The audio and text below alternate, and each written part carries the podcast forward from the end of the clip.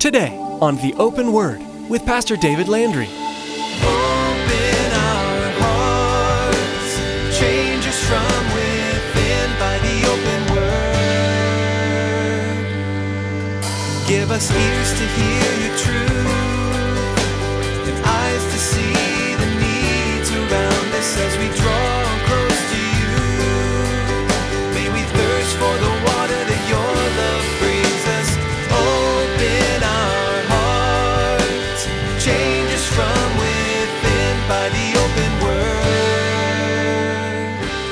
Think about it for a moment. Think just through our lifetime, the heinous events that have taken place. The mass murders, the dictators, the vicious killers. Have any of you ever thought that, yeah, there's some, they're not worthy of God's grace? Let me ask you this morning, have you thought about yourself? Because you're not worthy of God's grace either, and neither am I. And yet, while we were still sinners, Christ died for us, the unjust. Whenever we think that somebody is not worthy of God's grace, we are acting just like the Pharisees. In today's study, Pastor David will teach us that the Lord never feels that way about a person. Jesus taught the parables of the lost sheep and the lost coin to make the point about his heart for the lost. God will put all of his effort into rescuing every single one of us. He was trying to convey to the Pharisees that not only does he rejoice in rescuing one sheep, but his friends should also rejoice with him. Now here's Pastor David with part one of today's message entitled, The God of Redemption.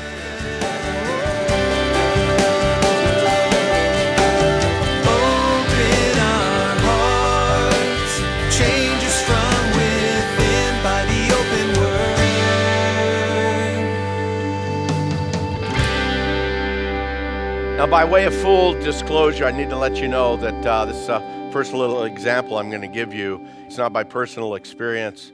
It's uh, at best secondhand, surely thirdhand, but I just want to be full disclosure so you fully understand. But from what I hear, when people go to the gym, you know that place. Those that are serious about going to the gym actually put their body into physical pain. They work through the pain to do what? To get a better result at the end. If they went there and never felt the pain or the strain, then that means that those physical muscles aren't being stretched and broken down and built back up. And so they go to the gym and they work out, they work out, put their body through the pain, work through the pain, continue to work out. But from what I also hear is every once in a while, you need to stop and let your body kind of rebuild itself. You're at the gym, you're breaking down the muscle. Now you have to stop, let things kind of come back together. Well, I feel like the studies that we've been doing here in the Gospel according to Luke have been like going to the gym on the painful days. We've had some tough, tough lessons as we've gone through this portion of the gospel, as Jesus has been literally drawing a line in the sand and says, if you're going to be my disciple, here's the line. You're either in or you're out. You're either following me or you're not. You're either serious about your walk or you're not. And you can't fool yourself, and you're definitely not going to fool God in your walk in him. And we've gone through some really, really tough things as we've looked at this. And I've had people through these last several weeks, wow, Pastor, that was a really tough, it was a good message, but boy, it was really, really tough. And I just want to let you know, uh, it's a tough message on me the week prior before you get it, okay? Uh, so I, in, in that sense, I've been to the gym already. So, but today is one of those recoup days, okay? Today is one of those days that we come and, man, it's not a hard, it's not a pound, you're not going to walk out of here hopefully with that feeling that, man, I just been through the ringer, and one more time he's read my mail and he's telling everybody about it, okay? I want you to be challenged in your life. And I think that our life needs to be challenged. I think that we, as, as believers in Christ, every once in a while, we need to take that survey of our walk. We need to take a survey of the commitment of our life to Christ. There's no doubt that Jesus draws that very clear line in reference to his call and, and what our commitment to that call is. But, you know, sometimes that gets really, it's easy to get frustrated. And some feel that their personal walk, uh, because of the abundance of their failures, because of all the detours in their life, man, it, it's easy to get frustrated. It's easy to understand how some would want to give up. They, they'd want to quit. Like, you know, that third day in the gym, okay? It's like, whoa, this is just like way too tough. And you back out, you bail out. Well, some in their Christian walk, they get to that point. They want to give up. They feel they can never really measure up to the standards of what it means to be a fully committed follower of Jesus Christ.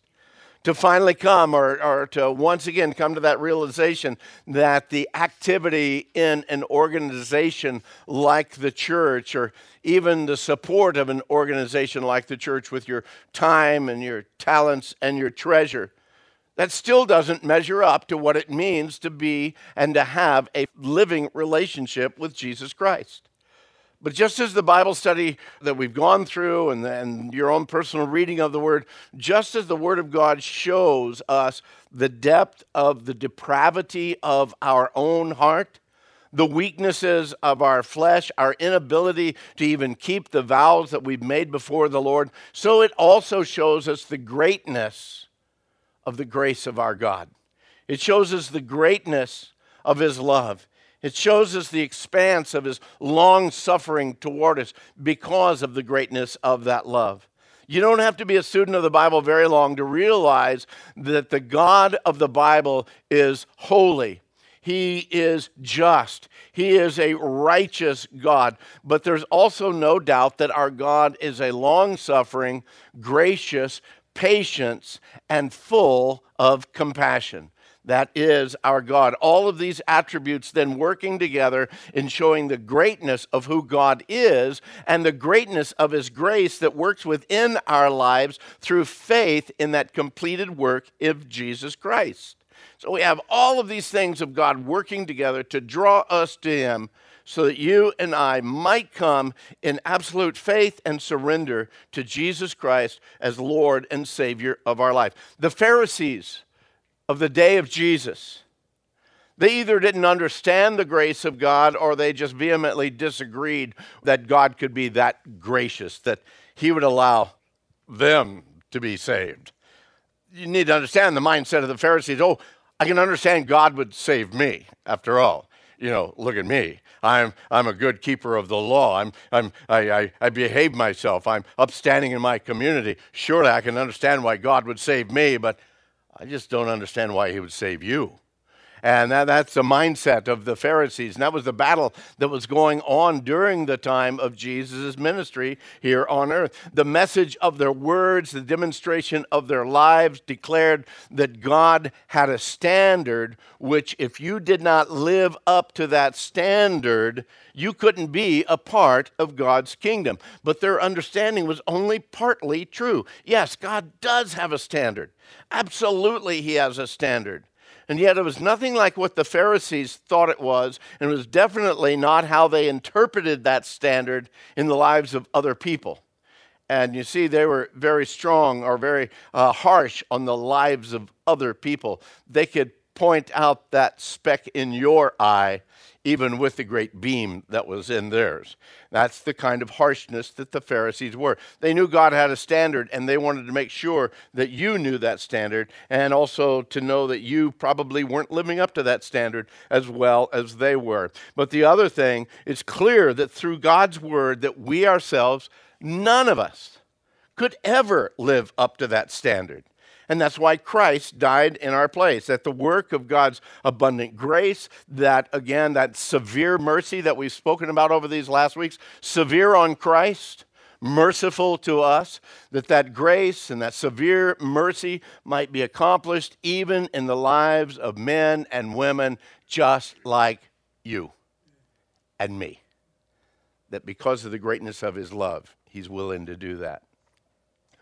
the Pharisees, these lawyers, these scribes, they, they couldn't or they wouldn't see the truth. They, they couldn't or they wouldn't see the multitude of the Old Testament declarations and the prophecies that spoke of the need of the fulfillment of that sacrificial system to come by way of the Messiah. They neglected to hear, they neglected to pay heed to the words like in Isaiah chapter fifty-three, when Isaiah is speaking about the coming of Messiah, and he writes these words in reference to the Messiah. He says, "Surely he has borne our griefs, he has carried our sorrows, and yet we esteemed him stricken, smitten by God, and afflicted. But he was wounded because of our transgressions. He was bruised because of our iniquities. The chastisement of our peace was upon him, and by his stripes we are healed. All of us, like sheep, we've gone astray. Each one of us have turned. We've, we've gone our own way. And the Lord has laid on him the iniquity of us all." You see, that's a whole different concept of who Messiah is from what the Pharisees were actually looking for.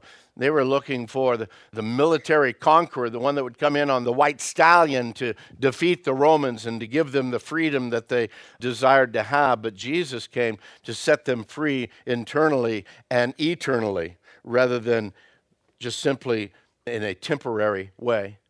To the Pharisees, to the lawyers, to the scribes, God's kingdom was only available to the Jew, and only to those that maintain themselves as righteous, uh, those who are able, or at least on the outside able, to keep the law. They couldn't grasp, they couldn't understand why Jesus was continually reaching out and loving those that they knew were unworthy of God's grace. Let me ask you something real quick this morning. You ever seen anyone that you think, that person's definitely not worthy of God's grace? Think about it for a moment. Think just through our lifetime, the heinous events that have taken place. The mass murders, the dictators, the vicious killers. Have any of you ever thought that, yeah, there's some, they're not worthy of God's grace? Let me ask you this morning, have you thought about yourself? Because you're not worthy of God's grace either, and neither am I. And yet, while we were still sinners, Christ died for us, the unjust. You see, the blood of Jesus Christ cleanses from nearly all unrighteousness, right? All unrighteousness. The blood of Jesus Christ cleanses from all unrighteousness. And since all are unworthy, yet the blood of Christ cleanses all, he can bring within his kingdom those that come before him. To the Jew, to the leadership of the Jews, to these Pharisees, these lawyers, these scribes, they knew they had earned God's grace. God owed them their personal salvation because they had worked so hard at it. They simply did not want to or did not understand what grace and mercy truly meant. And so we see this continued conflict of the Pharisees as they maintain this continuing battle against Jesus, his ministry, his message, his life to the very end. We see here this morning, we are in Luke chapter fifteen. I invite you to turn there. We see in Luke fifteen, they're complaining about the work of his ministry, the extent of his compassion. And so Jesus gives them three parables to help them see if they would be willing to see. The tax collectors, the sinners, they saw it, they understood it. They saw and they experienced his compassion being lived out toward them, and that's what drew them to him. And so here in Luke fifteen, beginning in verse one, we read these words, "Then all the tax collectors and the sinners drew near to him to hear him. Pharisees and the scribes complained, saying, 'This man receives sinners, and he eats with them.' And so he spoke this parable to them. 'What man of you, having a hundred sheep, if he loses one of them, does not leave the ninety and nine in the wilderness and go after the one which is lost until he finds it? And when he has found it, he lays it on his shoulders, rejoicing. When he comes home, he calls together his friends and neighbors, saying to them, "Rejoice with me, for I found my sheep, which was lost." I say to you that likewise there will be more joy in heaven over one sinner who repents than over ninety-nine just persons who need no repentance. Basically, you need to understand sheep are foolish. Okay, I, I think they have small brains. I don't know. I've never dissected one, but I, I think they probably have small brains. They're, they're relatively foolish. I think that's one of the reasons why the Bible refers to believers as sheep, but that's just a personal opinion on that. The sheep are foolish. They'll start eating in a way, and they're, they're in the nice herd of sheep here, a flock of sheep, a, a covey of sheep, whatever the sheep are. They're, they're all together as sheep, and they start eating, and pretty soon this one's eating, and he's eating, and he's eating, he's wandering, he's wandering, he's wandering, and over, all of a sudden, where'd everybody go? He's wandered away from the flock because, again, he's been more focused on his own desires and his own cares than anything else. And so now he's lost. Now he's far away from all the others. How easy it is for you and I to be that way, even as sheep. We don't intend to run away, but suddenly we realize because we've not been focused on the directions of the shepherd, we've been eating and eating and eating, and uh, all of a sudden we're wandered all the way over here, and we look around and where's the other sheep? Where's the shepherd? We are prone to wander. That's just the way it is. The hymn writer, Robert Robinson, he understood that back in the seventeen hundreds when he wrote the words to Come Thou Fount. One of the verses says, Jesus sought me when a stranger, wandering from the fold of God. He to rescue me from danger interposed his precious blood. How his kindness yet pursues me, mortal tongue can never tell. Clothed in flesh till death shall lose me, I cannot proclaim it well. Oh, to grace, how great a debtor daily I'm constrained to be. Let thy goodness like a fetter bind my wandering heart to thee. Oh, prone to wander, Lord, I feel it, prone to leave the God I love. Here's my heart, oh, take and seal it. Seal it for thy courts above. This one sheep had wandered from the fold, and the good shepherd, he cares about the sheep.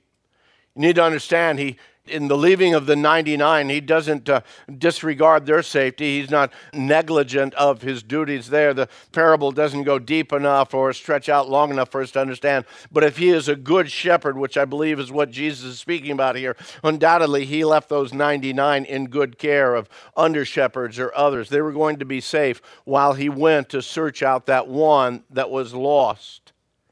Even as one sinner is in need of a Savior, the shepherd goes out to find that one sheep. And when he finds him, there's rejoicing. You need to understand that the shepherd rejoices. Why? Because he found that sheep that was lost. I believe that the sheep probably rejoices too, because he's back in the arms of the shepherd. He's back safe in the fold of the sheep.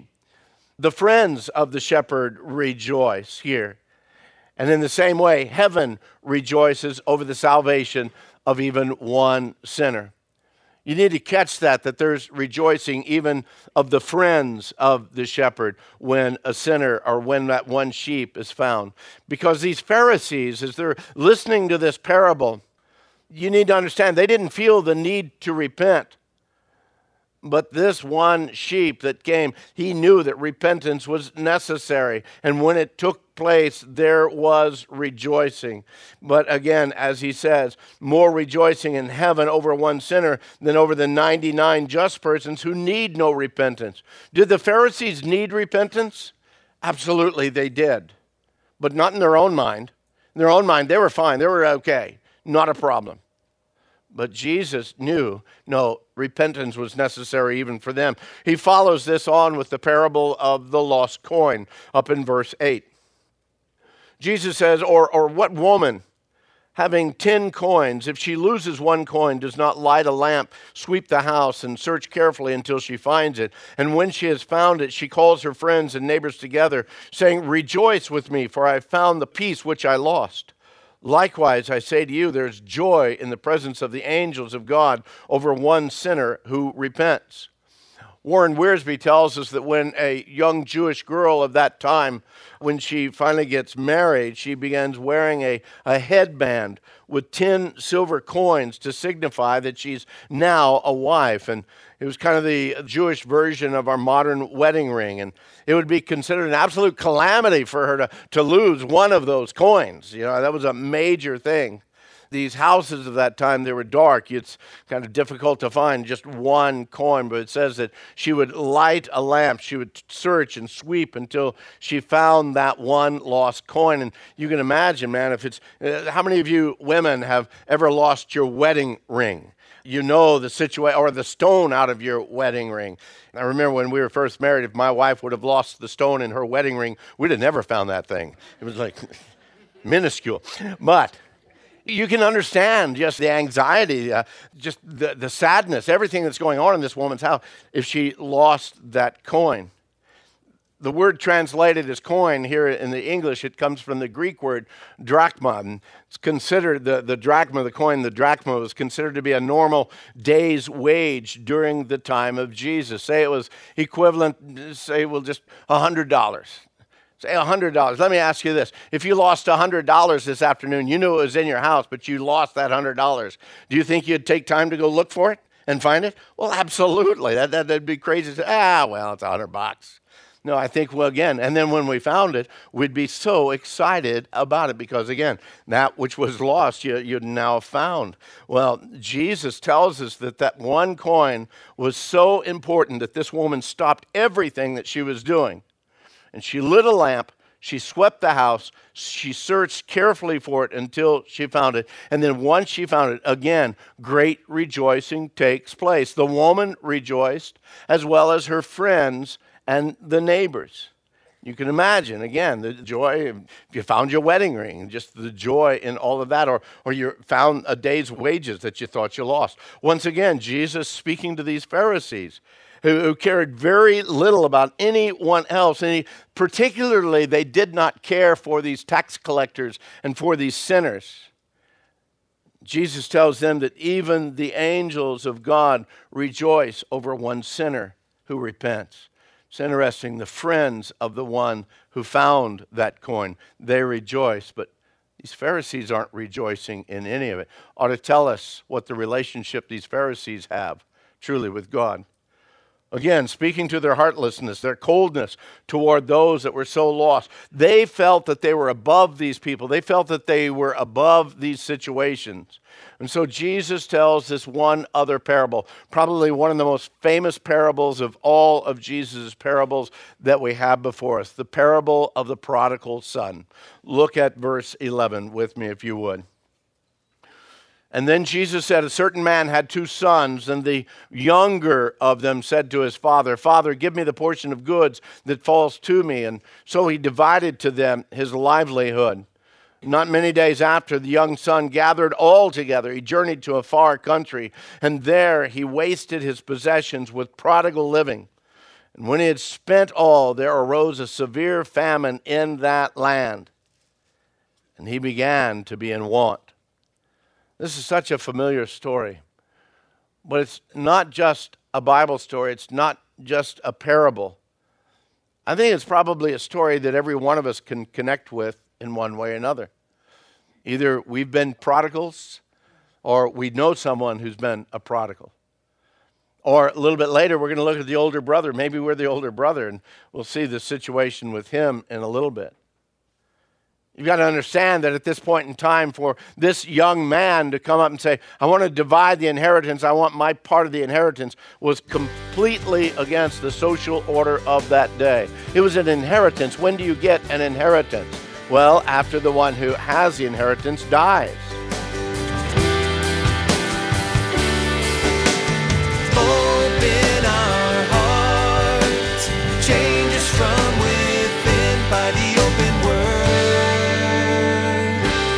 We hope that today's edition of The Open Word has been a blessing to you. If you live in the Casa Grande, Arizona area, we want to invite you to join us for worship. The messages that you hear on The Open Word are produced from worship services at Calvary Chapel, Casa Grande. Maybe the teaching you heard today is exactly what you're looking for in a church. Then please join us. We meet Saturday evenings and twice on Sunday morning, as well as throughout the week. For more information about when we meet for worship, including driving directions, log on to the open word dot com and then follow the link to the church website. Now here's Tracy with some more important information about how you can help support The Open Word. Radio programs like The Open Word are wonderful tools that God uses to advance His kingdom here on earth. And as with any ministry, there are expenses involved. Today's broadcast was professionally produced, and God has given us a vision to see The Open Word expand into other parts of the world. Would you prayerfully consider financially supporting The Open Word? Log on to the open word dot com and simply click on the support option to help us continue to grow. Thanks, Tracy. From all of us here with the production team, we want to say thank you for tuning in, and may God richly bless you.